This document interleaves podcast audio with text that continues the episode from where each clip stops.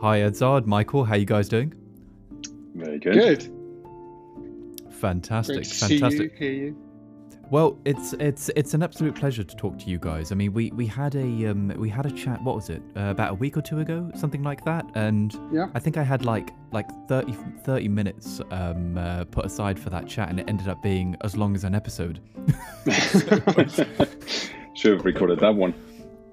Exactly. It would it, it would have been really good to be fair. I mean, I I learned a lot about you guys and. Uh, I've been a, I've, I've definitely been a fan. I've uh, you know I, I, I love coming across companies and brands and individuals that are trying to do something the right way, um, and I think that's really quite great. But I think before we kind of get into the nitty gritty, um, Edzard, do you might maybe want to want to start off and maybe give an introduction to yourself um, and who Sheep Inc are, and then maybe Michael you could follow. Yeah, no, def- definitely. Um, so to give a bit of background on me, even though I now, I suppose, run, run a fashion e-commerce business, I started out in a very different industry. I was working in the film industry quite a few years, um, working on a lot of kind of commercial projects, brand, big brand projects. Um, and during my time in that industry, started to also do some fashion, basically some kind of fashion promotional videos and kind of promotional content, working for brands like Alexander McQueen and Gucci. And I started to get really interested in fashion branding online um, and how you create basically a, a, kind of like a meaningfully emotional relationship with people in the digital space. So how do you kind of almost replicate the um, the kind of the aspiration and the emotion that fashion can drive in us, um, but how do you replicate that in a digital environment? Um, because I felt that at the time, a lot of brands were basically there were a lot of kind of D2C brands emerging, but they weren't necessarily very good at the branding side of things. They were very good at the rational proposition of why you should be buying products um, because they can offer it to you for basically for cheaper prices because there's um, kind of like the middlemen are cut out, etc. Um, but they weren't very good at the kind of again the emotional selling piece of the branding. Um, anyway, just kind of kind of long story short, taking that into account, I then set up a business called Heist Studios, which was um, actually a women's underwear brand, um, and uh, the proposition there was very much coming in and creating, I suppose, a, a kind of a, um, a disruptive brand pr- proposition for the women's under for w- women's underwear space, um, as is kind of still quite problematic in that space is um, a lot of the kind of like the brand identities and the conversations very much around kind of women as, as objects and it's kind of full of you know everything is kind of made about sex and about boobs and like it becomes this very very kind of unfortunately this this slightly kind of backward looking part of the fashion industry when it comes to women's rights and women's identity. And so we very much wanted to come in at the time and create something that actually quite simply turned the women into object, uh, sorry, into subject, not no longer object, um, and really try to create kind of like a, a, an identity and a depth to the brand that could kind of also have conversations around body in a more meaningful way.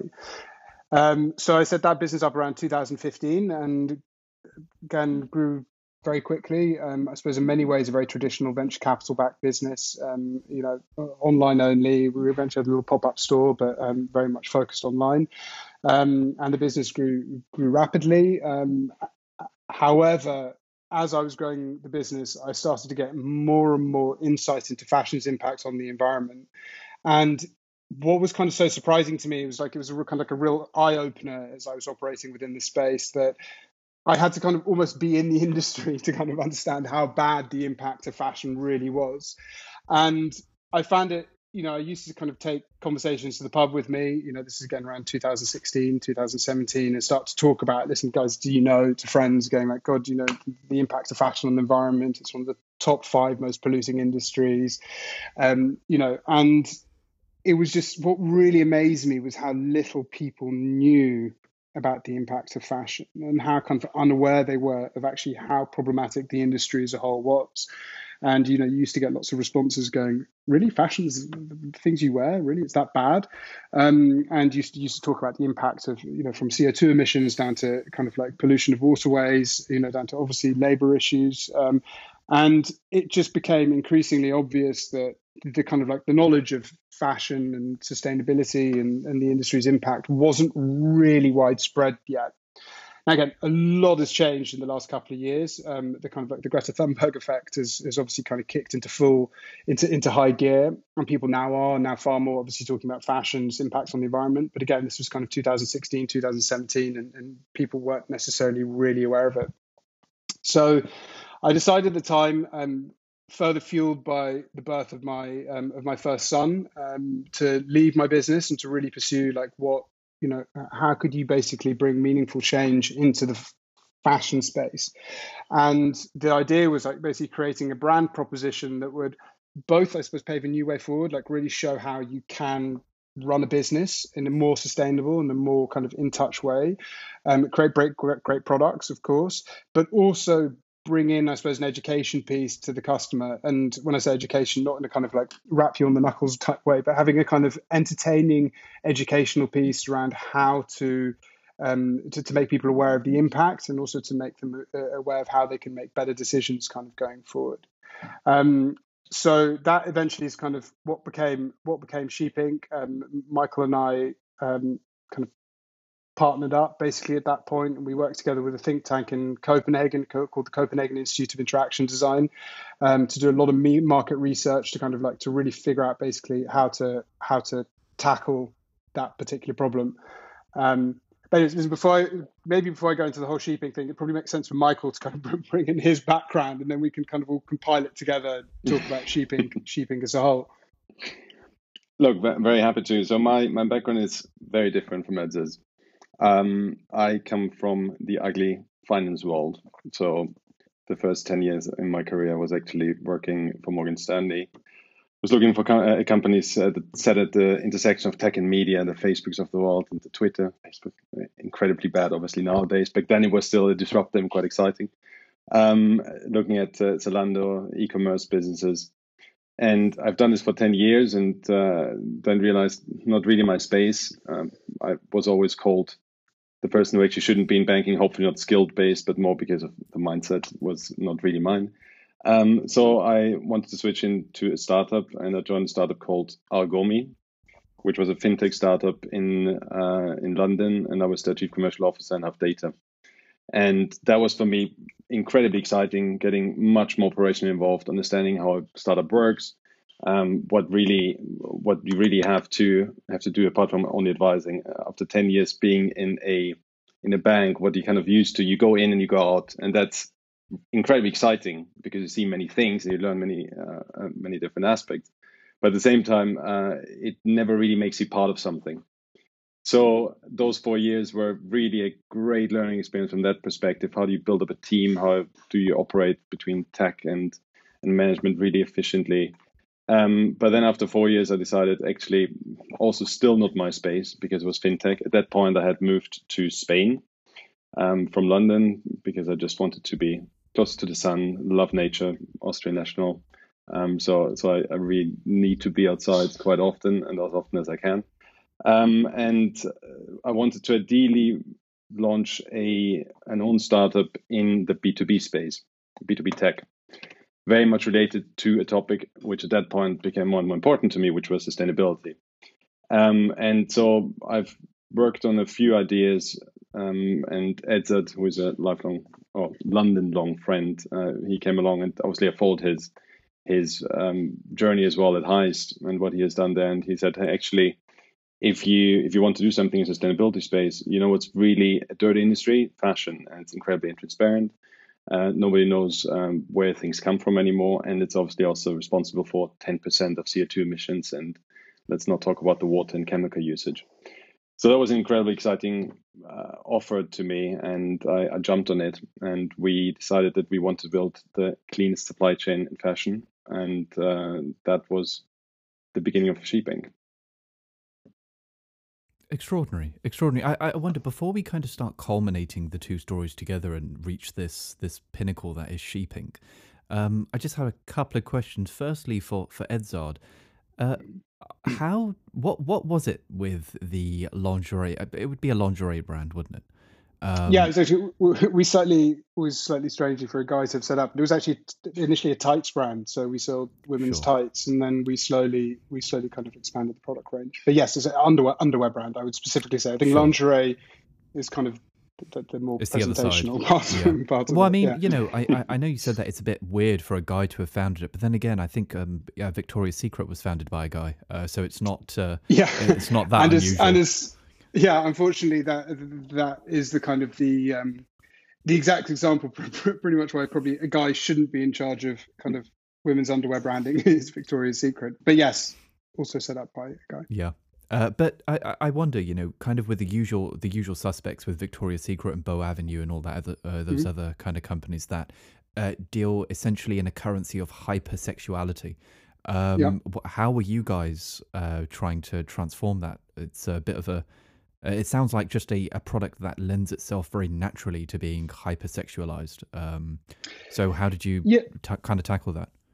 Well, I think the real problem in this space comes from basically the objectification. Like it's very much women are kind of almost they're they're almost kind of decorational objects when it comes to um, when it comes to women's underwear branding. And I think what's really kind of crazy about that space is that we almost have a blind spot for it. I mean, you walk you walk still into Marks and Spencers, and you have kind of Rosie Huntington Whiteley draped over a sofa wearing sexy lingerie and it's near the hummus aisle you know and it's like it's kind of crazy that in a family store you actually have this this image selling underwear which is basically come and have sex with me right? And it, it, there's nothing there's not you know that's not me reading into it. Like that is how it is presented right? And I think that that's what's kind of so strange about that space is that it's all we're almost blind to what's happening because what's happening is women are supposed to look at that they're supposed to imagine themselves in that role but they imagine they're supposed to imagine themselves in that image with a man looking at them traditionally right?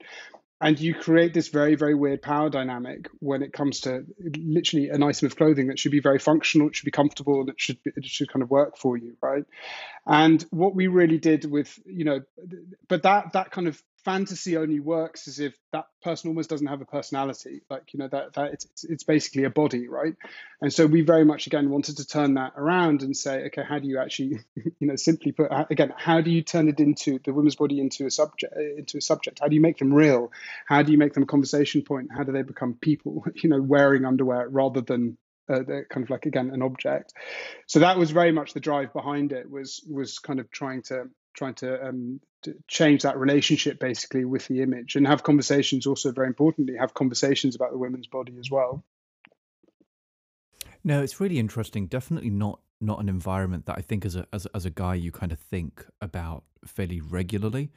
Uh, but I can Yeah. definitely see, you know, just generally speaking, the the, the fashion industry, and I th- I think you're you're totally right. The the underwear, lingerie, whatever you want to call it, industry, definitely is is I guess a culmination or a concentration of these beliefs of making people feel that they have to be desirable things um, Mhm. and things that look pretty in a way that will attract other people. It's a very tribalistic thing if you think about it. Um, Yeah. You know, the same way that a peacock would put up their feathers, or uh, you know, a bird would be a, per- a certain color to attract a mate. It's uh, quite tribalistic in its uh, in in its in its in its definition. Yeah, and I think, but I think fashion in this, in the best sense, can turn that into something positive, which is you. It becomes um, the ability to express yourself, right? And I think that is where fashion can play an incredibly important part. It's not like come and fuck me, but it is like kind of like look at me. I have I have a personality and I have a way of Mm. creatively expressing myself, and I do that through through clothing, right? And I think that is really that's that kind of important distinction to make. Whereas in clothing can form, it's not so much peacocking, but it is kind of an expression of self that can kind of come out through through fashion. And I think that's where it can be very powerful, um, you know, as, as, as a creative medium. Yeah, I, I, I couldn't agree more. Uh, you know, it's it's. I, th- I think people are now starting to realize that, you know, that it's it's it's a real it's a real tough thing because it's so multifaceted. You know, are you trying to make a statement? Are you you know saying something about your own uh, personality? Are you saying something what other people want to think that you're saying about your personality? There's there's so many different things, but I think to it, yeah. I think, yeah, but I, th- I think before we get in there, I want to direct a question very quickly to Michael, um, and it's quite fascinating because in in Michael's case, so uh, uh, Michael and I we've got fairly similar backgrounds. My background is finance. I worked in hedge funding for for for a few years, and um, I have quite a few friends that worked in Goldman Sachs and Morgan Stanley. Um, so I I understand how now you know we have to kind of wash ourselves of these sins that we committed. Uh, so, you know, like a spiritual washing almost.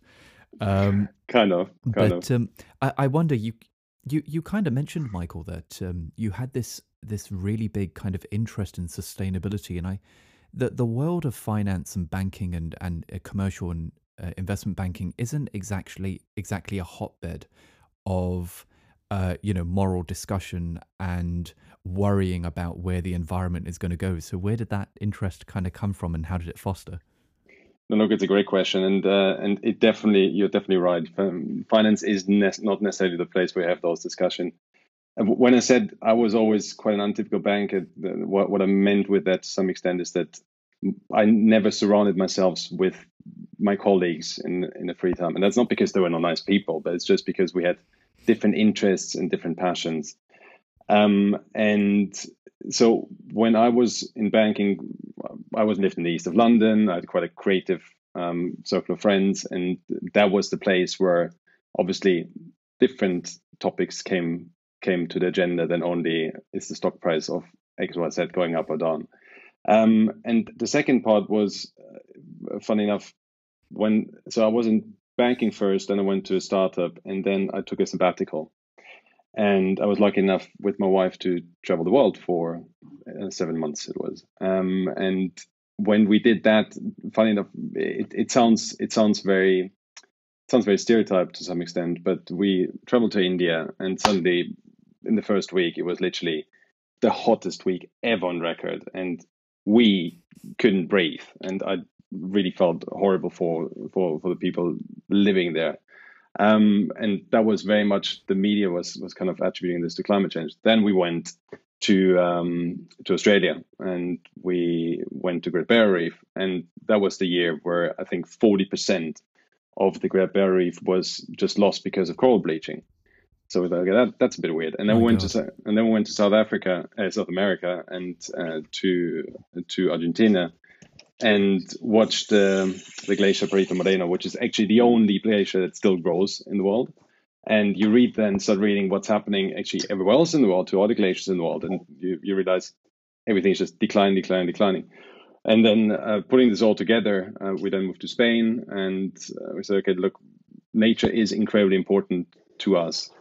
And when I say to us, to my wife and myself, and ideally, let's look forward. What do we really want to leave behind? It's probably not a great career in banking necessarily, but it's actually something that I can be proud of. And that was really the mindset change that that happened on my side. So previously, it was being in banking. It was uh, more that it wasn't necessarily 100% in line with my interests, um, and it wasn't 100% aligned with how I saw myself.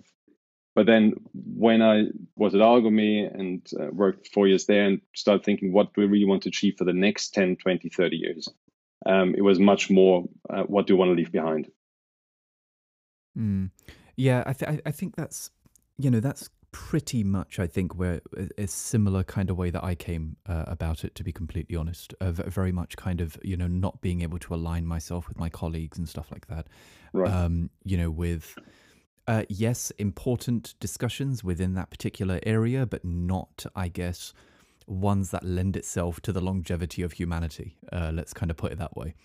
Uh, you know, if you're not c- conscientious, and this is this is why, and, and, this is just a totally different discussion in itself. But you know, I really do believe that uh, the kind of money makers of the world, the the movers and the shakers, uh, the money men, if you want to call them, um, they should be just they should be most concerned about the environment, in my opinion, and climate change. Because for them to be concerned about their stock prices and whether or not their quarterly returns are going to be up or down, we have to have a planet. And that's probably a good idea. You know, if this planet fails, uh, if the environment decides to turn on us and we have these ridiculous floods on every coastline around the world, um, you know, things are not going to work out very, very well for anybody. Um, so it's fascinating to see these big corporations now engaging in discussion, although in my opinion, we're at a stage of greenwashing, unfortunately. Um, yeah.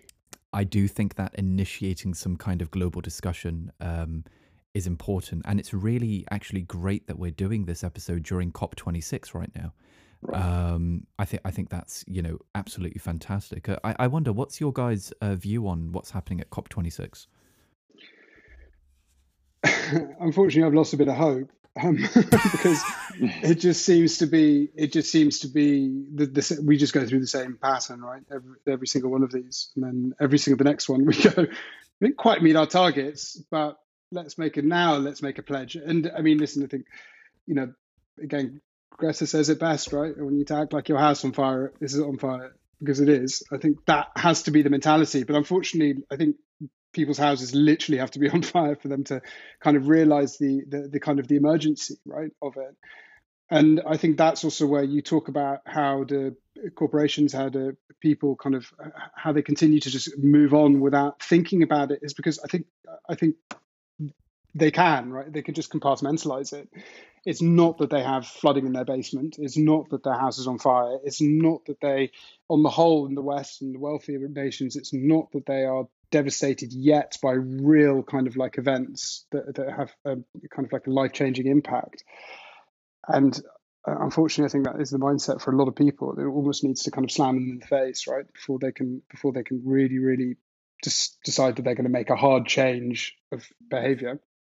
Well, it's also, I think, from a from a company perspective, uh, it was almost a starting point of Sheep Inc. that we looked at the world and also the fashion industry, but you can probably include every other industry there we said it is absolutely crazy that we are standing where we're standing after the Paris Agreement, and we, we, we all know one and a half percent is kind of the guiding light or the reference value, and we all also know it's completely impossible that we get there at this point of time. Unfortunately, maybe ten years ago, maybe one half, deg- one half degrees, one half degrees. Sorry, um, yeah. but but we looked in, uh, at the industry and we said, okay, people come out with uh, with bold claims about carbon neutrality and carbon reduction targets of minus 30%. Um, there was this fashion pact and said, okay, let's slash our emissions by minus 30% until 2030.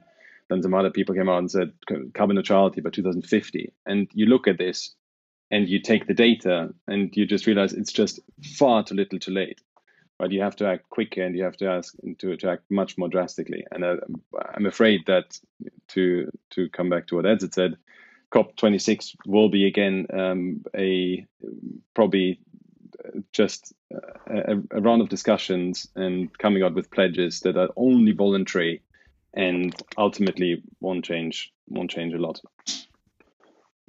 Yeah, it's going for the yeah. best soundbite. It feels like at the moment, the politicians are just kind of like who can who can say the thing that is going to sound best in the press, you know. And I mean, and, and to pick up Michael's point, it's like really again like the, the drive that we had internally was was to kind of to almost try and shortchange the conversation that there was for a brief period of time where where brands were kind of setting carbon neutral targets, carbon neutrality, net zero targets of 2030, 2040 some of the bigger fashion houses, and to almost just come in and go, Let, let's immediately let's immediately say that's not good enough, right? Because and and what's kind of been been quite interesting, and it's definitely not because of us, but what has been quite interesting is how quickly that has actually happened. Like I think probably the bigger fashion houses, as they were making these very big announcement, going like, you know, we are going to cut emissions, we're going to be net zero by 2035, 2040, whatever the whatever the year was. I think they were thinking that that would kind of like almost allow them to kind of like continue on business as usual whilst they're still trying to fix things but they could almost ride on that for a little while and then they would be able to slowly kind of make the changes that they needed to kind of like to achieve the targets because that's another big problem right so they, they were very unclear about how they actually were going to get to a, a net zero mm. impact but actually i think what was quite interesting is it, it almost felt like maybe they had a couple of weeks or maybe a month of people going like oh that's quite good. But then immediately the conversation shifted to going like actually that's not good enough and greenwashing and how are you guys going to do it? And like come on you know the, the, you can push the you can push your kind of positive impact so much further.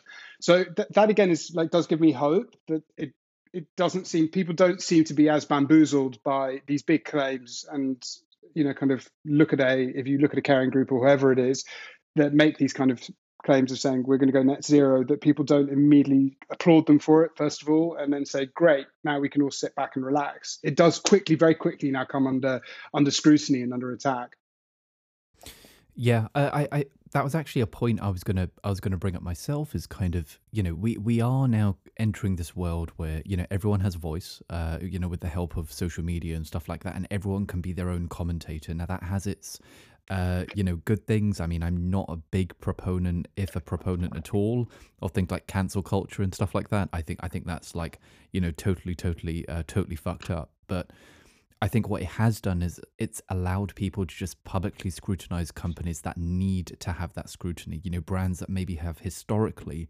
banked uh, on the fact that they can't have public scrutiny. Um, yeah. And the only people that are scrutinized them are the newspapers that they pay for advertising. Uh, you know, so it's it's it's not a great system. Yeah, and we and we we see about you know we come under attack the whole time, right? Um, the second you step stick your head up and you say that you're sustainable, you immediately get people who come in and, and mm. who are incredibly skeptical about what you're doing. And you know, listen, it's painful when you're on the receiving end of it because you need to sit there and you need to make sure you can justify your claims and you make sure that you, you kind of like you have the data to back everything up that you say that you're doing. But the painful bit is the answering, but actually the reality is it's pretty positive. Right? Maria, it's because Maria. it does mean that people are starting to more and more look at no. companies that make these claims and start to um, basically call them out on things that are false, you know. And mm-hmm. I, I, do see that as a very positive trend. Unfortunately, you do still get people who very don't want to listen to any type of data, but I still think on the whole it's a very very positive trend that people are starting to interrogate things more. I think yeah, I think it's, it's also a trend that, that definitely has to happen, right? Because sustainability, the danger about even the word sustainability nowadays is that by brands very often it is used as a marketing tool. You you sell polyester acrylic cardigans with recycled recycled plastic buttons, and suddenly you're sustainable. So I think that that's something the scrutiny has to be there, um, but unfortunately it has to be there because we couldn't get it right the first place to actually um, trust brands, right, or having brands behave in a way that we can trust. And I think that's why, um, as as Ed said, there is a lot of scrutiny coming our direction, but that's probably a very good thing.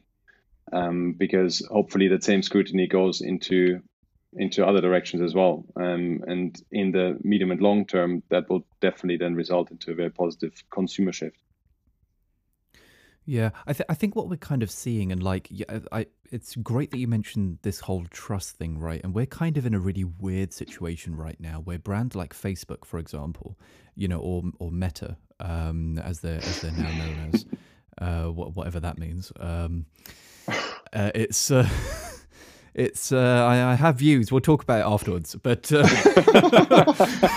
yeah. it was it was um, a weird PR move. That's all I can. That's all I can kind of read. Uh, well, uh, um, I'll tell you one thing, guys. It wasn't a PR move. Uh, I'll, I'll, I'll, tell you afterwards. I'll tell you afterwards. But uh, um, you know, they they have you know essentially reached this this this pinnacle of of dis or mistrust with the public. Yeah uh, but yet nobody is canceling their accounts. Everyone is still using WhatsApp. Everyone is still using Instagram and still using Facebook and stuff like that. And you know, I think what's now happening is you're having these companies that are just full of shit. You know, that they're, they're, totally, totally lying. They are misinforming the public. They're providing terrible, terrible information, uh, miseducation. Um, uh, and misleading their consumers. Uh, but what's now happening is, I believe I'm seeing this kind of trend of consumers that are holding those brands to account by not engaging with their products. Uh, but really and very, very uh, uh, passionately supporting brands that are proving themselves to doing things the right way. Uh, and I'm really, really seeing that because uh, what what I'm seeing is the spectrum opening, and I'd I'd love to kind of see if you guys are seeing this as well. And what what I'm seeing is I'm seeing everything kind of increasing more. So the amount of people that are climate change naysayers, uh, I definitely see a lot of them. Believe it or not, I don't know if you guys. I was literally with a friend the other day. Uh, we got a coffee at a coffee shop, and I happened to have a couple of cigars with me. I hadn't seen this guy in a while. We were we were having a nice time and this lady came over and was interested in the cigars. We had a chat. And she was telling us that she didn't believe in climate change and how it wasn't a real thing. And within 10 minutes in central London, we had gone from, I think, 25 degrees Celsius to a monsoon. And I'm looking around, I'm saying, the world he- heard you talk a load of shit, you know, madam, and uh, it's just proved you wrong.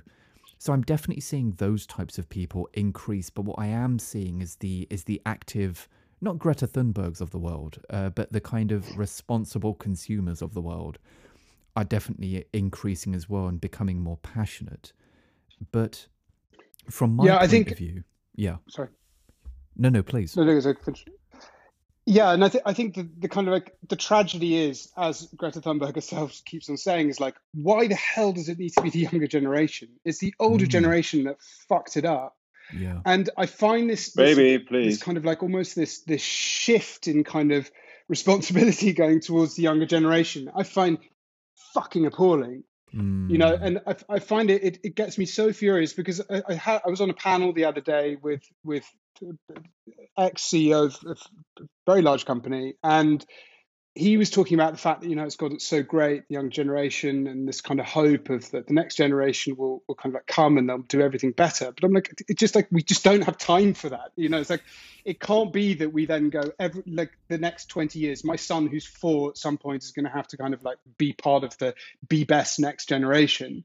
And it just it, it's totally crazy that that is the, the the kind of the mentality of so many of the older generation who seem to kind of I, I wouldn't say not really care but they're kind of you know whatever they're older and they're like what am I going to do about it? And it's like it just does need we all need to be mobilizing to fix this problem right?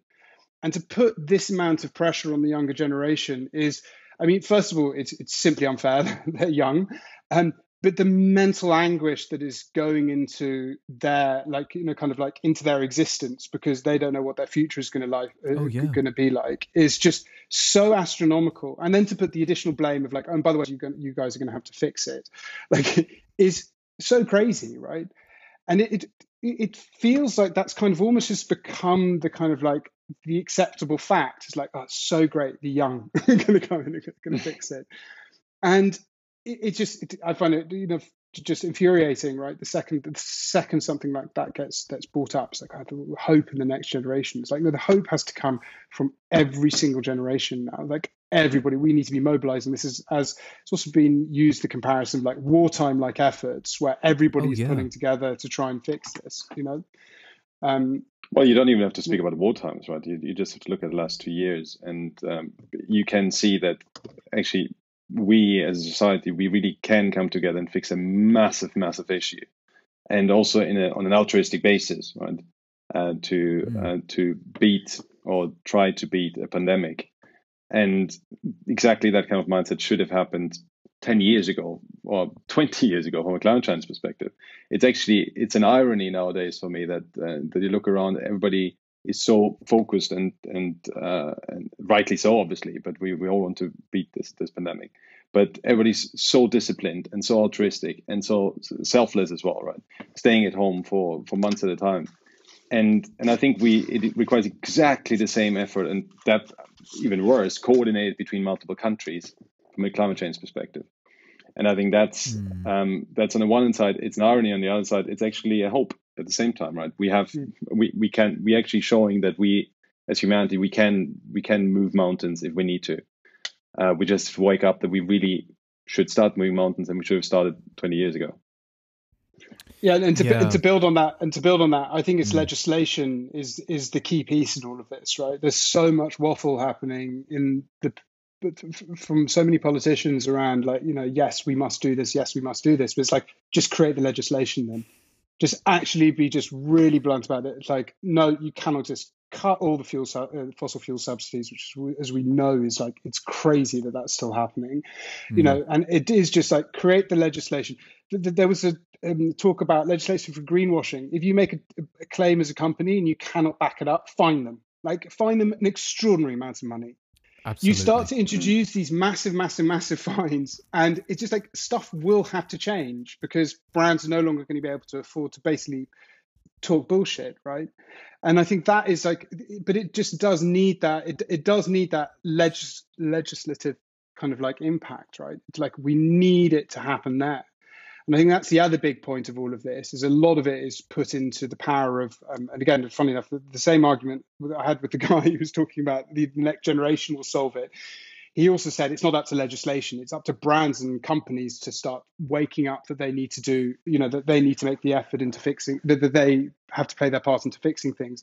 But I said the companies will only do it if you create the legislation. They are some of them are doing it, and some of them are moving in the right direction, but it will sure as hell go a hell of a lot quicker if you start to put in some very very heavy penalties um, and mm. and some hmm. some proper red lines, you know. I think that's also always the problem is these these lines of what you can do is so kind of you know. Well, they're blurry. If they're, if so they're blurry. blurry. if not yeah. if not non-existent in some cases, right? Yeah. And I think you, you know, know it needs to happen this this this year, next year. You know, it, it is that speed, right? That stuff needs to start yes. happening. And it's also I see Boris Johnson making all these kind of like these now suddenly these big kind of climate, you know, kind of a climate you know, kind of these wartime type speeches, which he's obviously like loves doing. And there's so little substance and there's so little action happening behind it. It's just, it, again, it's just bullshit. And the only thing that needs to happen is like it has to be legislation and it has to be, of course, companies need to step up. But that is the big thing. It needs to come from the top down. So, so you just can't do it anymore, you know? Yeah, I think, you know, it's it's i think i kind of fall like right in between what what michael was just saying and and, and what you're saying as well edzard because i think you know traditionally when we see uh, governments come in create legislation what companies do is instead of abiding by that legislation they then take money away from other departments and put it into their legal department to get really really big swinging dick lawyers into the in, into their department to try and find loopholes in that legislation you know, to find out ways on how they can maybe rebrand or or or reword and enter a new uh, marketing semantic or whatever it might mm-hmm. be, right? You know, and I I was um, doing a bit of research into Daimler, the uh, the the company that owned Mercedes Benz, yeah, yeah. and I li- I like the fact that they are really adopting kind of alternative fuel technologies and stuff like that. But Hyundai and Kia, um, and Lexus have been doing this for about six or seven years. You know, and Tesla, I mean, the, the, the, the crazy bastard Elon Musk almost bankrupted himself just trying to do this thing. Yeah. And now Daimler have just come out of nowhere, tried to convince the public that they've always been interested in, in alternative fuel technology. Uh, they've committed to this kind of no combustion engine thing by 2030, I think is their is their is their thing. But they're only doing it because it makes financial sense now because yeah. Tesla went out there, convinced the pub, uh, convinced the market that there is an appetite for high-end, beautiful electric vehicles, showed them how to make them affordable, and now that the big boys are starting to follow and make it. And I, yes, yeah, but I think I think it came but it came what was interesting about that journey is that is i totally agree like tesla is obviously like hugely responsible for, for for moving the conversation on very very quickly. But it's kind of like, it is almost like a confluence of events right? Because at this point denmark started to say no more combustion engines are allowed to be sold. So many european holland as well. Like so many countries are now banning any new cars from having combustion engines that I think at that point they also understand that that's where the market is heading. I, I think mm. it is mm. they understand that there's a customer appetite point of view, and then there's also going to be actually a structural problem of you're not going to be able to flog your cars anymore at some point. Yeah. So I, th- I do think, and that comes again through you're right through the company side, but it also comes through legislation, right? Yes. Because yeah. Yeah. The legislation is preventing them at some point from selling the cars. Yeah, I mean, I'd I'd love to kind of uh, think that there is this altruistic effort, uh, the same way that we had the COVID nineteen global effort, and you know, even that's arguable. I mean, did we really have a global effort? I mean, we're still in a freaking pandemic. You know, like uh, the cases are going mm-hmm. back up. You know, is is there is there really a global effort? Um, you know, there was a global effort in making sure that the pharmaceuticals were able to to peg their uh, and and flog their their vaccines. There was a global effort in that. Uh, but I don't know if there yeah. is a continued global effort in in controlling this pandemic. But you know, th- for for me, it's like the only way that these big boys out there are going to are going to really understand what they have to do is uh, the automobile industry is the perfect example because uh, using uh, you you guys are aware of like planned obsolescence and stuff, right? Mm-hmm. So, you know, Apple obviously one of the biggest offenders with this, where they intentionally make your device die before its death, before its expiry date, right? Uh, like, I think the fine that they paid for that, for, for doing that horrific thing, was $300 million. Uh, and I think in that particular time frame, they had sold so many iPhones that they had added, uh, I think, uh, like uh, like three hundred billion dollars onto the value of the company. Um, you know, so they were fined one of the biggest fines in history, but it was nothing compared to the amount that they had benefited. So I, I think that we just need a total like system reshape, uh, truly. But I th- but I think but I think the PR that comes with it becomes increasingly problematic for those companies mm. as hmm. well because it starts to leave a sour taste in the mouth. You know, they, they kind of again there is that kind of knock on effect. The younger generation become far more savvy on that. That's where the younger generation does come into play. They are the next kind of like group of consumers, and if they think that Apple is a badly behaving company and they are a group that only buy sensibly, then at some point that's going to become a problem for Apple you know? Mm, yeah so yeah, I, th- I, I, think it's not always and, and you know it, i think it's not always about the amount i think it is also about the perception that, that can that can happen at the same time of, of, of the company. Yeah it's kind of like the long term thing right? Like what what are they going to be yeah. saying about you in five or six years time or something like that? And you know but then coming kind of coming back to the fashion world right like supply chain has been something that's very interesting to me because supply chain in fashion is pretty fucked up uh, it's quite terrible uh, particularly if you're dealing with China and India and Bangladesh and stuff like that. It's, mm-hmm. you know, the Rana Plaza incident was very, very sad, received no news coverage. Um, but I think what uh, 1,300 people died in that incident or something. It was a yeah. factory that Boohoo and Zara and all the big boys were using. Um, and 1,300 people died in that incident, and just no one really gives a shit. Um, well, I think the, the I good. I would say, say sorry, not that there's anything good about that event, but it, it, it did again it has turned the conversation about and again not that it's being fixed but it is now far more conversation because of that event mm. around welfare in in the supply chain that's not to say that there's still huge systematic problems in in all mm. these supply chains but it did spark the conversation suddenly about okay let's be aware of actually what is happening you know that there is basically slavery happening behind you know kind of behind so many of these fast fashion supply chains Mm. But I think the crazy well, thing about fashion, the crazy thing about fashion is that it, it comes from, and this is where we kind of turn the model on its head, is like there is so little visibility throughout the supply chain. People don't know like one step back from if you manufacture in, you know, if you manufacture in wherever you manufacture, you normally don't see the steps that happen behind that. So you can go and visit the first factory, but you don't know, for instance, who's providing the raw material, who's processing the raw materials, who's like what conditions are there on the farms where the raw materials are created if it's a natural material. You know, nobody looks further back. You basically how it works is, you know, there's stats out there and I'm always uh, wary of, of kind of like naming stats because everybody will pull an alternative number from somewhere. But take the number with a kind of like with a, with a grain of salt, but it hovers something around 75% of brands don't know where their raw materials come from. And, you know, which is totally crazy, right? So they don't actually see that far back into their supply chain. Therefore, they have total, I mean, they have deniability if, if anything bad happens, but they also haven't interrogated. They haven't shown an interest to know, okay, where does the wool come from? Where does the cotton, cotton come from? Like, what are the conditions like on farms? And that is because again, fashion works very top down. So you go to a factory and you say, I want to make, I want to make a sweater in our case, and they go, great, what kind of material do you want to use? And they whip out a couple of sample books, and you go like, I want to use that material, and then they go, great, we'll get it in, and you pay that factory, by the way, for the yarn, and then they create it for you.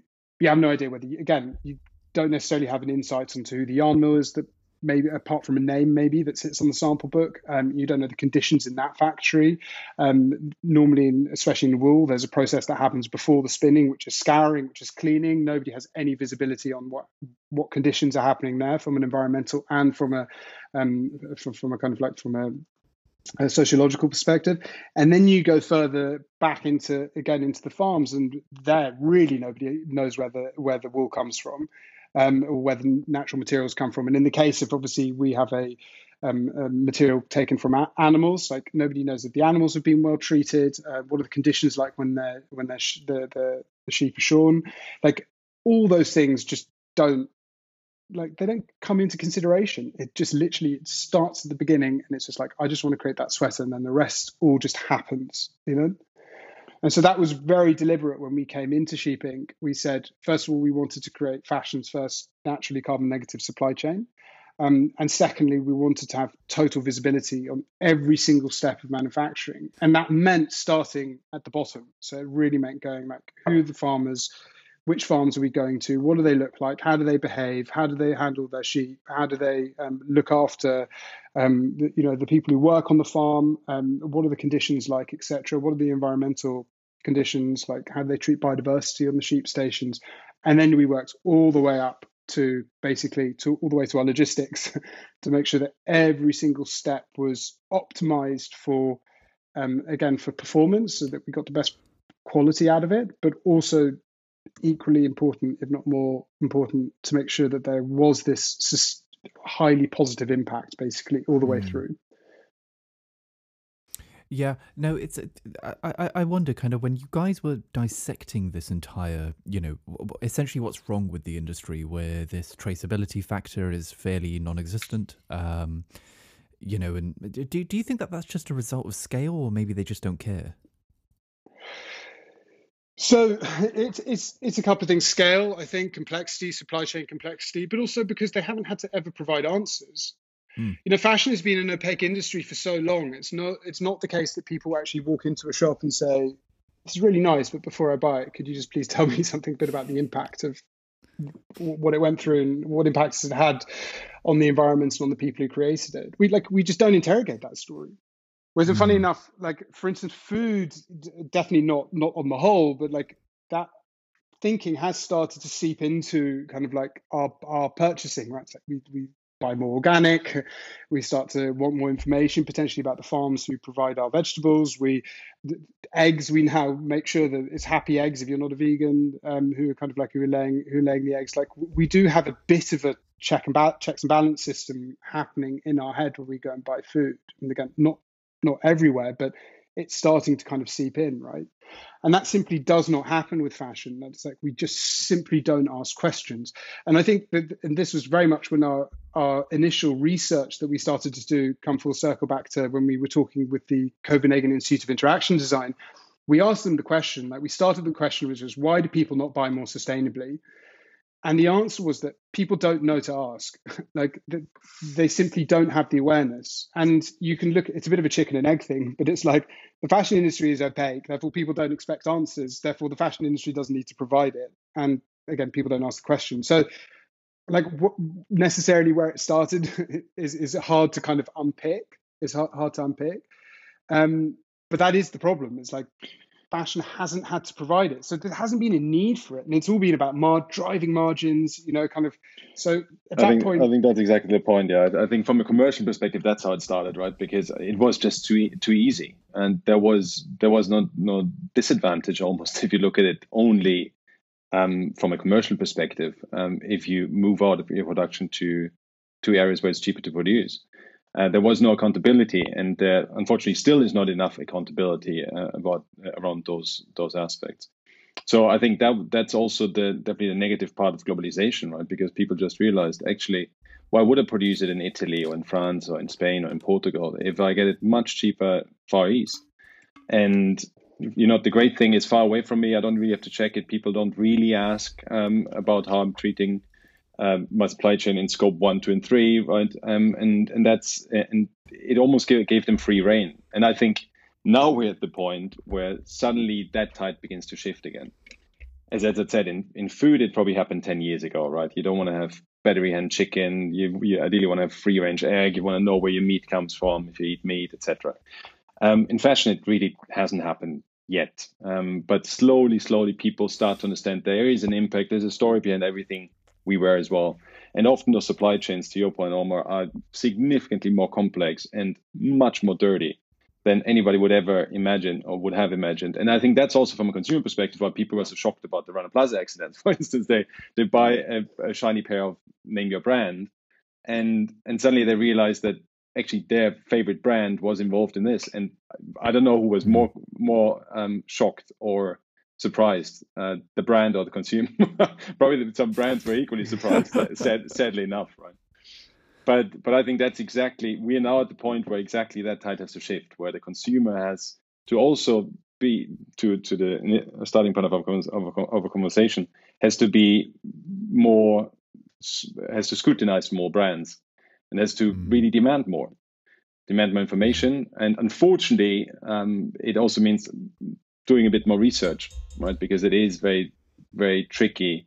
Sometimes be between all the marketing lingers of the world, you it's very difficult to distill which brand is really behaving well and which brand is just saying uh, it is or is just a bit more smart in using marketing.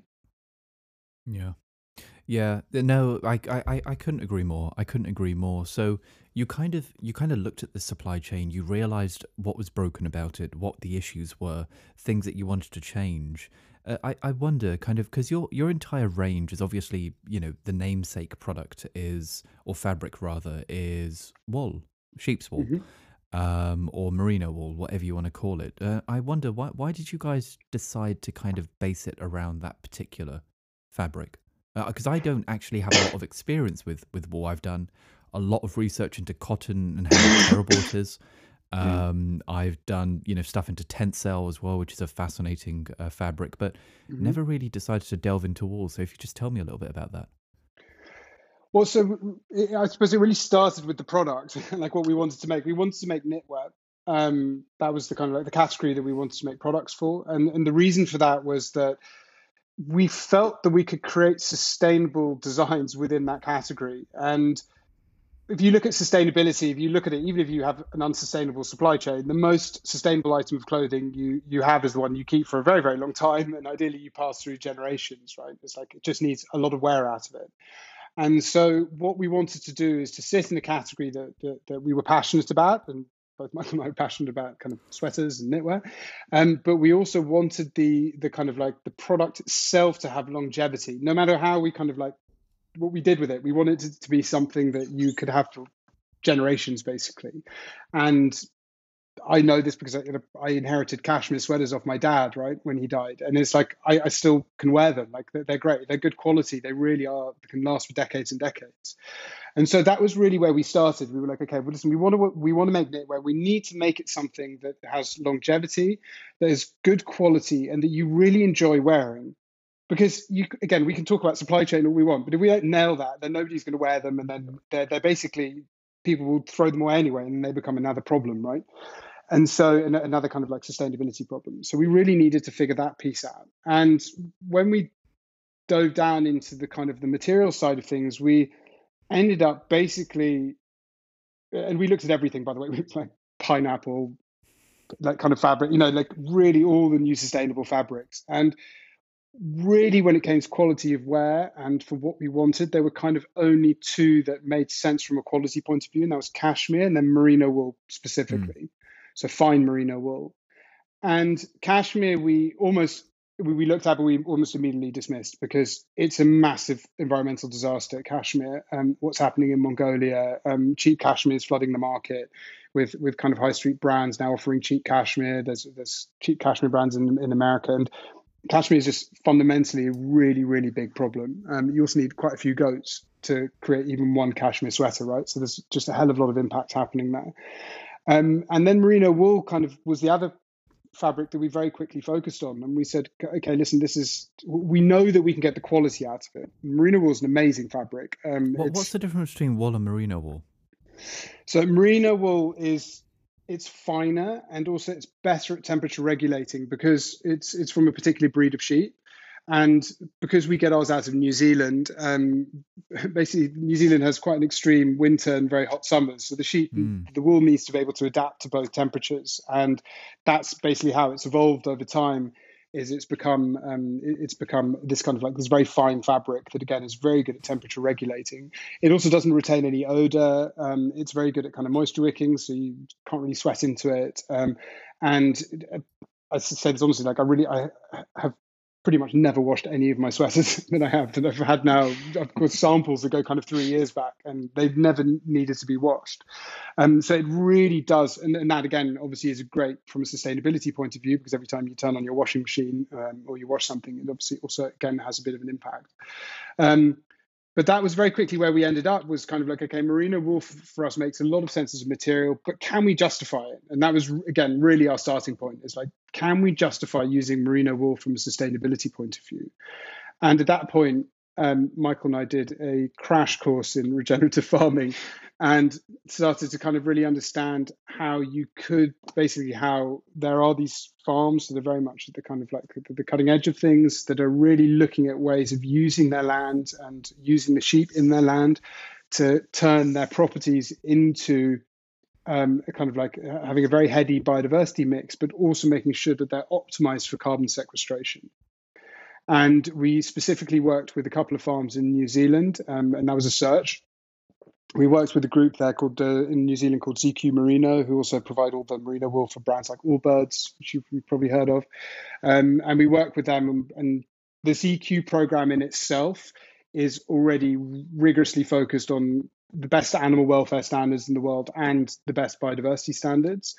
Um, and you have to basically only 1% of the wool market, only 1% of sheep stations in the wool market worldwide would qualify for the ZQ program. Um, but we actually went to them and we said, we want your 1% of your 1%, basically. So give us the farms that really are doing uh, at, at kind of like at the top end of what, what, what you guys are seeing in the market.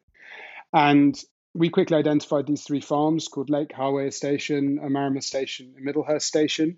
They have all three have amazing owners um, who are incredibly concerned about the, the climate. Um, some of them are more modern farmers and they've just only uh, first generation farmers. Some of them go back generations, but they all share one thing in common, and that they are very, very concerned about the climate crisis and want their kind of setup to do its thing to kind of to help, basically. Um, practically speaking, they also know that otherwise it's going to at some point become a huge problem for for, for their business. You know, if if um, extreme weather patterns continue, it's going to destroy their their, their business as well, and, and, you know, kind of also cause havoc for their livestock. So we work together. We work together with them, and we basically when we launched, we had these kind of like these three hero stations, and because we have them as our raw material suppliers, we then had we worked with Ascara in Italy.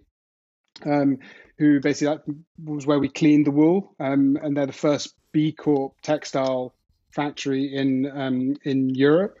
Um, we scoured it, scoured it with them, which was all done with renewable energy, and then we spun the yarn with a yarn mill called Sudwolle, um, who a German yarn yarn mill, who again hugely focused on sustainability, and we use a treatment called Eternity X Care, which is um, chlorine free, which is again chlorine gets nearly always applied in, in to, to wool treatments, which again has hazardous impact. Um, so we we developed this this um, solution basically with them that was totally chlorine free. Um, we again spin it using renewable energy, and then that gets um, turns the wool into a yarn, and then the yarn goes to our manufacturer in Portugal, um, and the manufacturer in Portugal has these big kind of basically these big machines called Shima Seiki whole garment knitting machines, and they're incredible. They're like, they look like giant Hewlett Packard printers, and they also all run on solar solar power. And the yarn gets put into the machines, and then it basically prints out the it basically prints out the sweater almost. And because of that process, and because there's not cutting and sewing like there is in traditional kind of like fashion uh, product creation, you also have almost no waste during the manufacturing process. Wow. And then what we do is we then take any kind of residue yarn that's left over, if there is any, and we then make these like little smit mark details on the back of the sweater, um, which is basically like a brand signifier. So we make sure that there's basically nothing kind of goes to waste. And then to to finally um, to to kind of like complete the the whole piece is we then have a logistics warehouse in the UK, which is uh, totally carbon neutral, and has again solar panels on the roof, um, so it all it's the first carbon neutral logistics facility in the UK. And to kind of to kind of come full circle back to this piece of like how do we get consumers to care and how do we get them to kind of really understand the impact of the things that they that they buy um, what we did is we built a tech layer on top of our supply chain um, that all our kind of suppliers plug into and every single um, event that happens during the manufacturing process is registered basically in, on this on this tech platform. And so we can trace the entire production of a single garment like i'm wearing at the moment. We can see exactly when the wool was shorn when the when it was the wool was cleaned when it was dyed um, who um, basically was the person who operated the machine that it was made with, and then the person who hand finished it. So we can kind of pull all that information, and then we add a little NFC chip to the hem of the garment. and that when you scan it with your phone, you can then see the whole history. You can also see the full CO2 breakdown because what we do is we also worked with a third party called um, Carbon Footprint Limited to do a full third party audit of our supply chain so that you can see, again, so it's not us making any claims, but it's a third party doing so. So you can see the full kind of CO2 impacts at every stage of manufacturing. And then the final piece that we did to kind of finish the stories and seeing as I'm now kind of like pitching the whole business. Um, is we felt that transparency is not necessary not necessarily the answer to making people care more about the provenance of the things that they buy like transparency is a nice to have bit but that's not going to drive consumer change right if you look at the entire space some brand a lot of brands are now starting to do transparency. Unfortunately people don't really care enough. Like it's too kind of dry the information. Mm. so what we said is like but how do we get people to care? Like how do you start to create an emotional value to that story? And so we said well why not have them adopt a sheep on the same farm that their sweater's wool is from and so when you buy your sweater and you scan the tag that it sits on you not only see the whole kind of supply chain but we also connect you with a sheep on farm and it is a real sheep. Um, we plug into the farm's database and we pull a sheep out for you, and you get to name it and you get to see all its information. You get to see where it is on farm, and we send you updates on how it's doing. like you know, the, the farm gives you updates, and it's just a really fun way of getting people to kind of to think about where it started, right? Because that's not something that's not a normal mental process that we go through. We normally don't think, where did this start? Like the fact that something a wool garment started with a sheep is not an automatic thing that you put into your head right um, and so we wanted to kind of almost like we wanted to to spark that imagination into action um, and that's how we do it by allowing you to adopt a sheep hence the name sheep included holy shit uh, that's uh, you know th- this is something that's fairly extraordinary so like you know, you guys know I've I've done quite a few episodes around sustainable fashion and stuff like that, and I've I've worked with some really great brands uh, in the past. Um, you know, I mentioned a few of them to you guys last time we spoke. Uh, I know that you guys, um, you know, know of them, and this is the first time where I have been blown away with with how kind of you know detail oriented you guys are and how how specific you are with just making sure that every single point of production to kind of even delivering the product.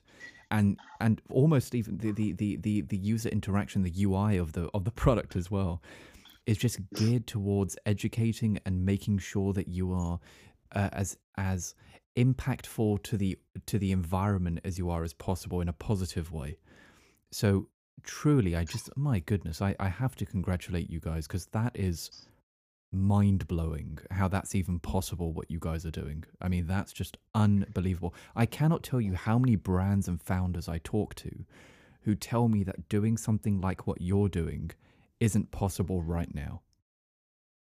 Well, I think you're doing it. I, I, think it's. Thank you, first of all. It's very, very kind. but but but I think that, funny enough, that that was almost the premise that we gave to ourselves. And by the way, before I start um, explaining in a bit more detail, I will say, obviously, this is a journey, right? We we are we we now currently have our setup where we continuously try to improve the areas that we still need to improve transport being a massive one, right? We are researching currently into different transport options, etc. But the the key premise when we started Inc. was really let's let's forget. So you, Michael, you broke you you broke you you broke up there for a single second, but uh, sorry. just on transport. If you want to pick up from that. Oh, sorry, I'm just saying. So transport is, for for instance, an area where we currently are doing a lot of research. How can we use maybe sail ships, maybe solar powered ships, um, biofuel ships? But that's that's quite a difficult one to be honest. But I think uh, the key premise of starting Sheep Inc. was to almost ignore any everything that was that, that that is there or that's the standard in an industry. Right? Let's let's start with a blank sheet of paper, and let's first almost analyze and analyze the whole process from the beginning to the end, and every single aspect in the supply chain. Let's make it a mini project, right? And understand what options do we have to deal with this, um, and then with these options, um, let's choose the one that we think is the smartest for the time being. It will never be the smartest forever, hopefully, because we hopefully continuously improve. And I think that was very much the mindset that we tried to apply throughout the supply chain. And that's also what made it so fun building up this business, right? Because we did not the top down approach and just went to a manufacturer and said, just please create this beautiful piece of garment. But we actually wanted to really understand what's what's under the hood and um, how can we also improve um, both from a sustainable perspective, but also from a quality perspective, also from a performance perspective, and also most importantly, also from a um, from a just working environment perspective. Right, we just wanted to know our suppliers directly because we wanted to know that there are pleasant working conditions, and we wanted to understand that they are very much aligned with ourselves in terms of in terms of this drive, and uh, and that's why yeah, the, the result is the current form of Sheep Inc, which hopefully is continuously going to evolve. Um, but but it's what what makes the most fun. And coming back to the point that we mentioned earlier in terms of hope and optimism, I think that's also really the the the, the hope that we almost want to give to other brands and businesses out there. That building something like this is much more fun than just walking the path that everybody walks and just look at um, how how you can make it maybe a little bit cheaper, maybe a little bit better but really try to almost re reinvent and, and challenge everything that, that is there and rethink how things are being done. Mm. Yeah, I, th- I, th- and, I think. And, and to, yeah. No, no, please. No, I was just going to very quickly say that I think that's also the joy of, of having Michael as my co-founder is that he didn't come from the fashion industry. So the, the mindset there was very much like, well, why is it done like that. And I think that so I was completely was ignorant, basically coming into it. that's it's our that, that, that was my saying. bliss. Yeah. yeah. But it, but it does. You do very quickly then get into that mentality of like, well, why is it done like that? And, and often, even though i am not necessarily like a fashion, you know, my background is more tangentially fashion than really having lived and breathed it. It's like that those questions are what made us kind of evolve and what made us push things were because it's like, well, if it's done, surely we can do things differently. Surely we can do it this way and just look at it from a slightly different angle. Mm. And and there are many and that data and that data and that data driven and that data driven approach is sorry is, is really important right is also it's actually just to look at this is where we started is really to look at an impact of, of the supply chain as a starting point and this is anybody listening setting up a fashion brand, I would say that's the most important bit. No matter what you create, you, we're not definitely not saying you have to make stuff out everything out of wool. What we're saying is like it's exactly the right material for the thing that we're making, and the the way of, of kind of producing it, manufacturing it is done in a way that the, the way we've done it can have a positive impact. But if you're making something totally different, the starting point should be okay what is the right material to make out and make it out mm. of and then doing an analysis of your the potential supply chain and look at all the red flags that sit through it. So in our case raw material or methane producing sheep is the biggest problem in the supply chain right? So we needed to have something that sat around it that would mitigate that impact. And that comes through the sheep stations the way that they manage biodiversity the way the sheep functions within the, the landscape of the sheep stations. On top of that we're also trialing stuff like seaweed supplements that get given to the sheep, which in our trials have cut their emissions by, by about 70%, uh, which is kind of crazy. Um, but, you know, that is, that's kind of a, that's the approach, right? Is you really do look at it and you go like, okay, where do I need to focus all my efforts? Because we get a lot of questions from people going like, oh yeah, but come on guys, you get wool from New Zealand, you then ship it to Italy, and then you take it to Portugal to get manufactured, then you send it from a UK warehouse. How the hell can you guys have a positive environmental impact? And our answer is like, it just comes back to the data. Like, if you actually look at our supply chain and you look at a traditional supply chain for a wool based product, transport, if done by ship and by ocean, is nowhere near the biggest part of the problem. The biggest part of the problem comes from the raw material side of things. Like, it's 50 times higher than what the transport impact is. And so if you solve that raw material problem, then you can hugely mitigate any smaller impact that comes from transport. And I, and I think the the only additional point I would add to that is that in addition to thinking where things come from and what is the supply chain, what's the raw material, the, the other big uh, element that obviously very often gets too much ignored is where does it end up, right? So first of all, longevity to Ed's point. How long can you use this? How versatile is it? How durable is it? But then also when when you don't want to use it anymore in fashion or beyond, what what happens afterwards with this with this item? And I think that's the other massive, massive issue that we obviously have nowadays: microplastics, plastics everywhere. And so we actually set up with with the with the philosophy in mind that we don't want to use any non-biodegradable material. So everything that we produce is 100% biodegradable, and and should be gone in six months. Um, so uh, that's that's the other big element, obviously, that um, that unfortunately now in fashion nowadays in fashion you have 65% of all garments are polyester or acryl, and they will end up somewhere. And yes, recycling may be a solution, but the problem is only one percent. Sorry to throw out some random stuff, but only one percent of um, of all fibers are recycled into into fibers again, because most of the fibers mm-hmm. nowadays are polyester acryl cotton blends or something fancy like that, which sounds great, and maybe it's by the way even uh, performance enhancing. Could be, I don't know, but the problem is that you will never be able to to recycle it again. Separate it. Yeah. Exactly. Yeah. Yeah, it's kind. It kind of goes back to that original argument that um, uh, was was kind of perpetuated around, uh, like like plastic straws or paper straws rather, uh, where you know people were very concerned they were being doted as recyclable when uh, they weren't recyclable because there were only two factories in the world that could separate the plastic layer and the inside of the straw from the actual paper. Mm. Um, and the majority of the waste wasn't going to those uh, factories because they were just too expensive. Um, so the majority of it was going to those bloody mountains in Turkey.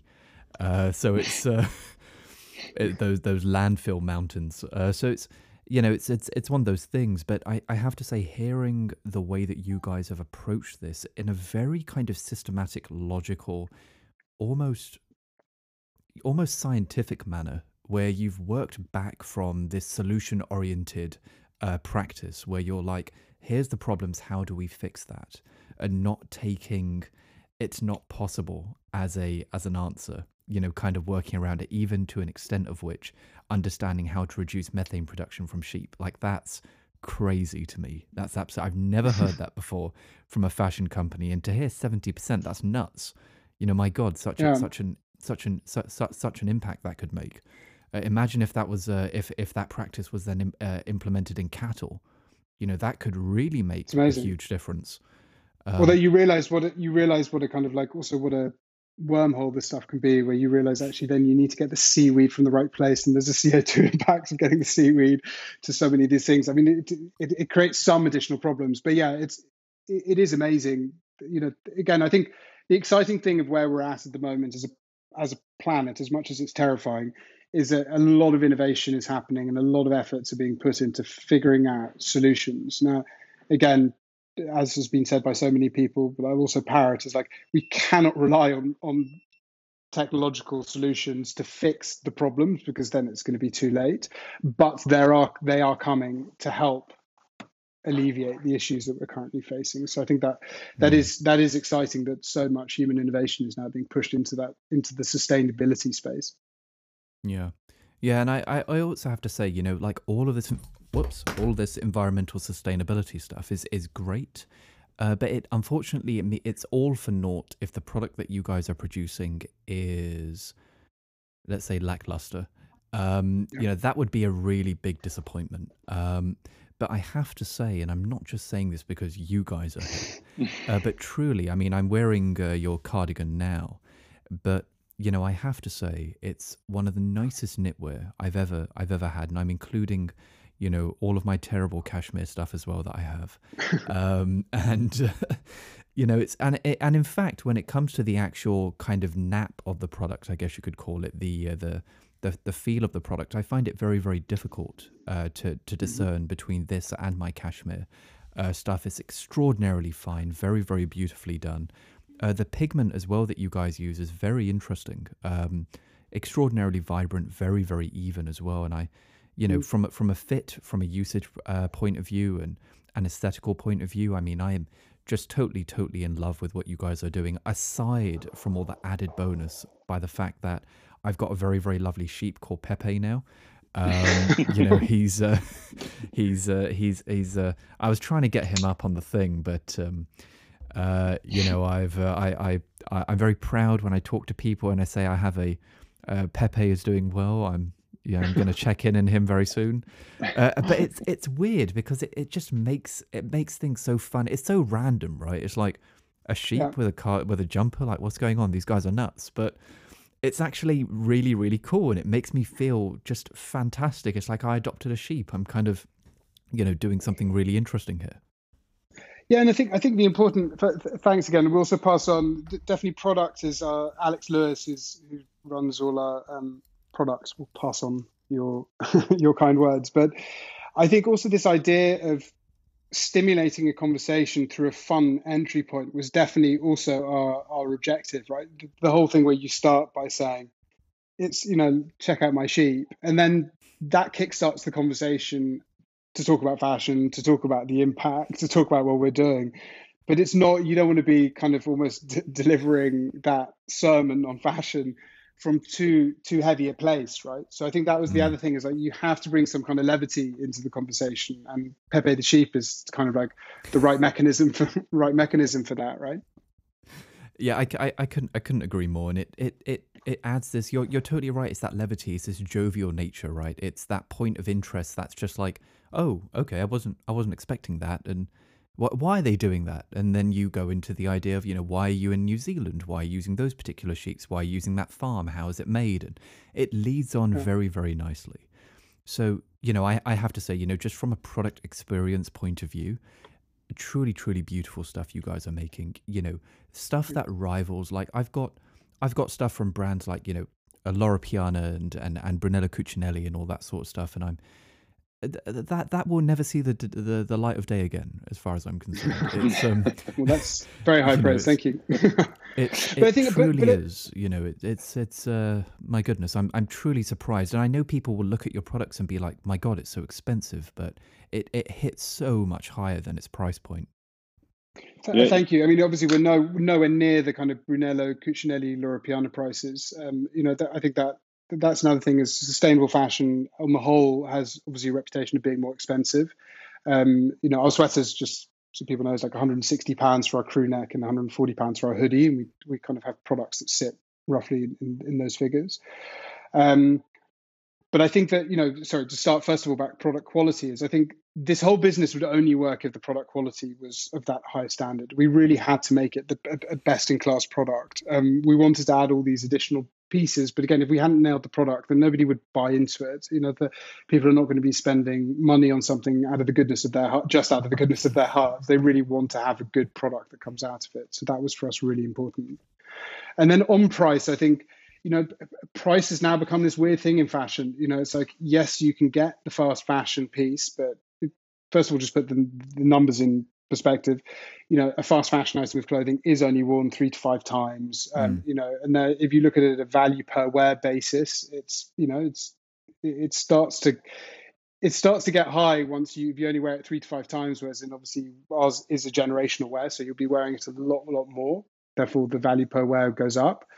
Um, but also, I think probably what's really important to flag about this kind of fast fashion and this idea of cost and and and uh, the cost for the individual is that should we continue on this path? Should fast fashion, as one of the industries that have a massive impact on the environment, should they continue to be able to do the things that they're doing, deliver cheap products, yes, but the amount of money we're going to have to spend to fix the mess that is going to be left behind due to climate crisis it's going to be so much higher than anything mm. that you can imagine when it comes to like getting a cheaper hoodie and you know and at the end of the day where's that money going to come from it's going to come from raised taxes you know so even that kind of cost benefit analysis has to be put into into perspective into long-term perspective uh, yeah, I think I think there's a fun fun point about cost versus price versus value in fashion, right? Where people think about the cost that it should cost you to produce it, but to Ed's point, obviously, it's just called the hidden costs are, are just never shown, right? Environment, animal welfare, uh, social hidden costs,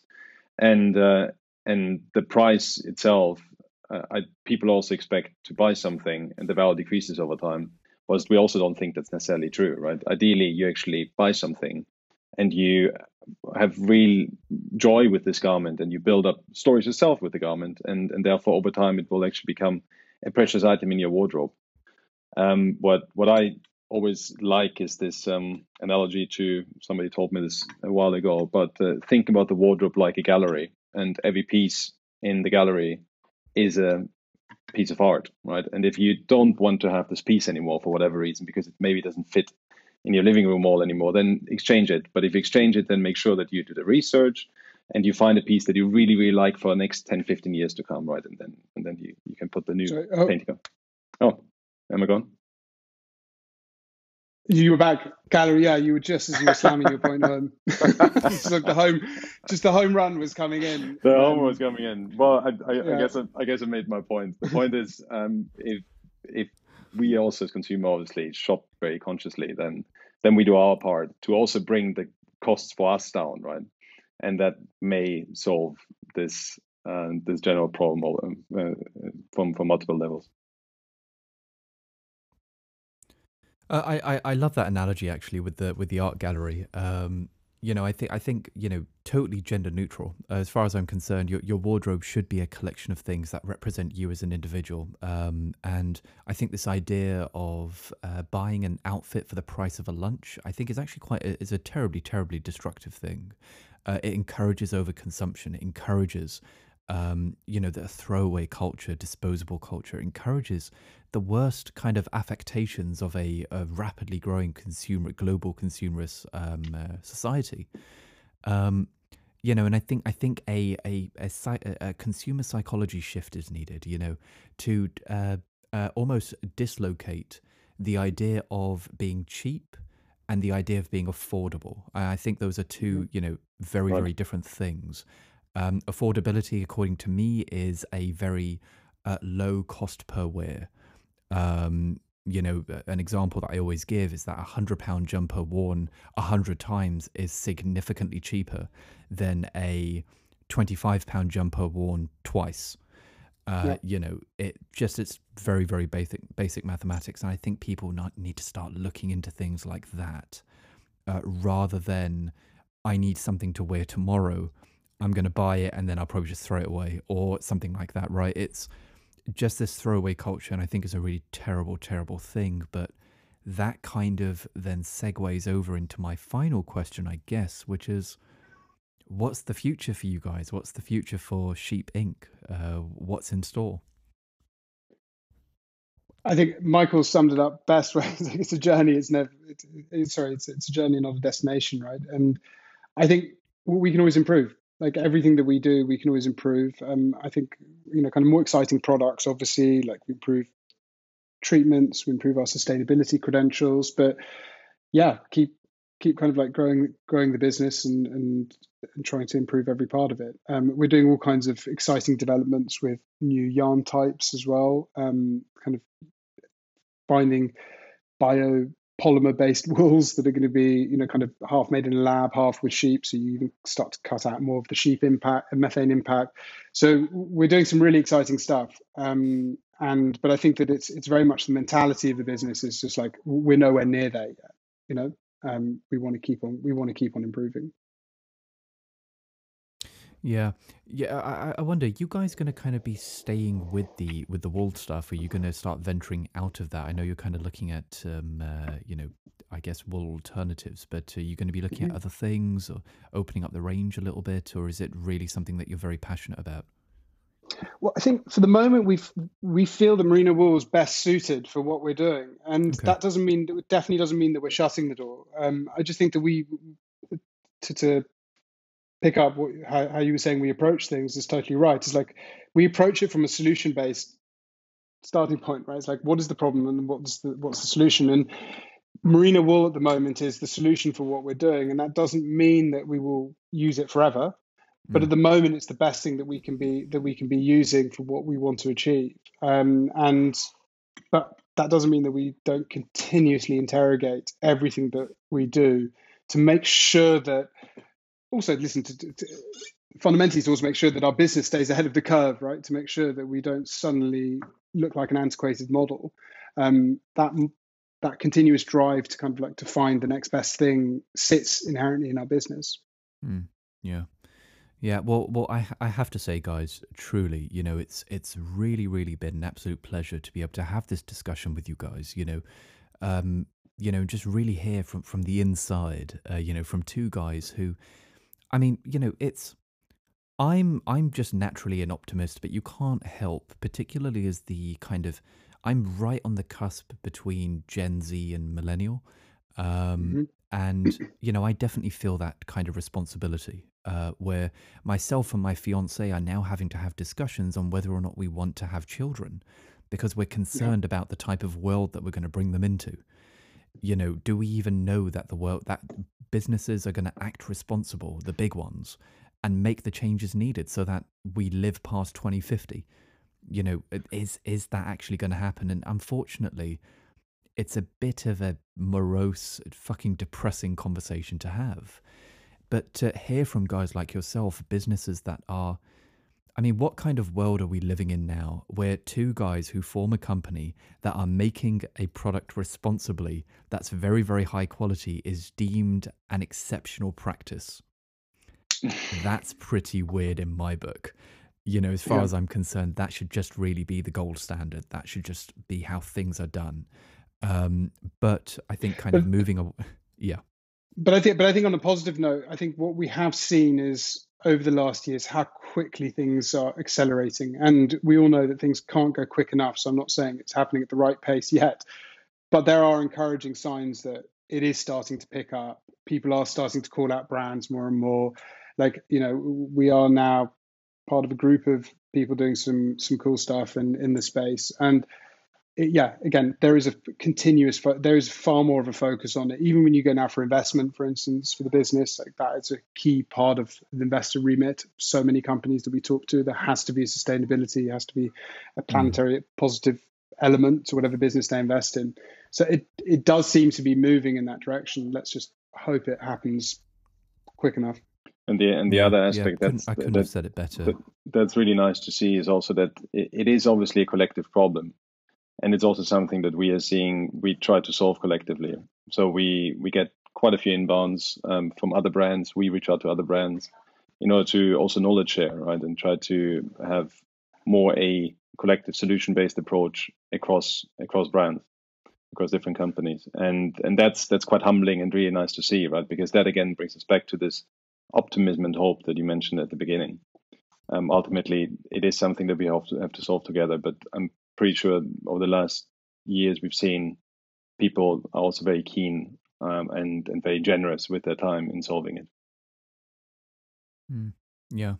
Uh, well, you know, I, I, I have to say, like you said, th- there's this kind of collective responsibility that's going on. And, you know, brands are now starting to recognize that. As Edzard said, yeah, I, I totally agree. You know, things are just not happening as fast as they should be. Let's let's hope that, you know, industry decides to shift up into fifth gear if there is a fifth gear. I'm sure there is. But, um, you know, let, let's hope that they kind of, you know, pull up their socks and, and move faster. But, I think from a micro perspective, I have to congratulate you guys for doing something that I, you know, many, many uh, experts in the industry and professionals that I've spoken to, founders and, you know, um, you know, just just guys within the industry would have deemed what you guys have done to be impossible. So, you know, as a consumer, I have to thank you uh, for doing things the right way, producing beautiful products, and just being just being generally awesome, and also giving me Pepe. So thank you so much. You're very welcome. yeah our regrets But to no, the pleasure's been mine, guys. Yeah. Uh, yeah, absolutely. Thanks so much. Absolutely. No, the pleasure's been mine, guys. Have a good one. and you thank Great you to so talk much to you.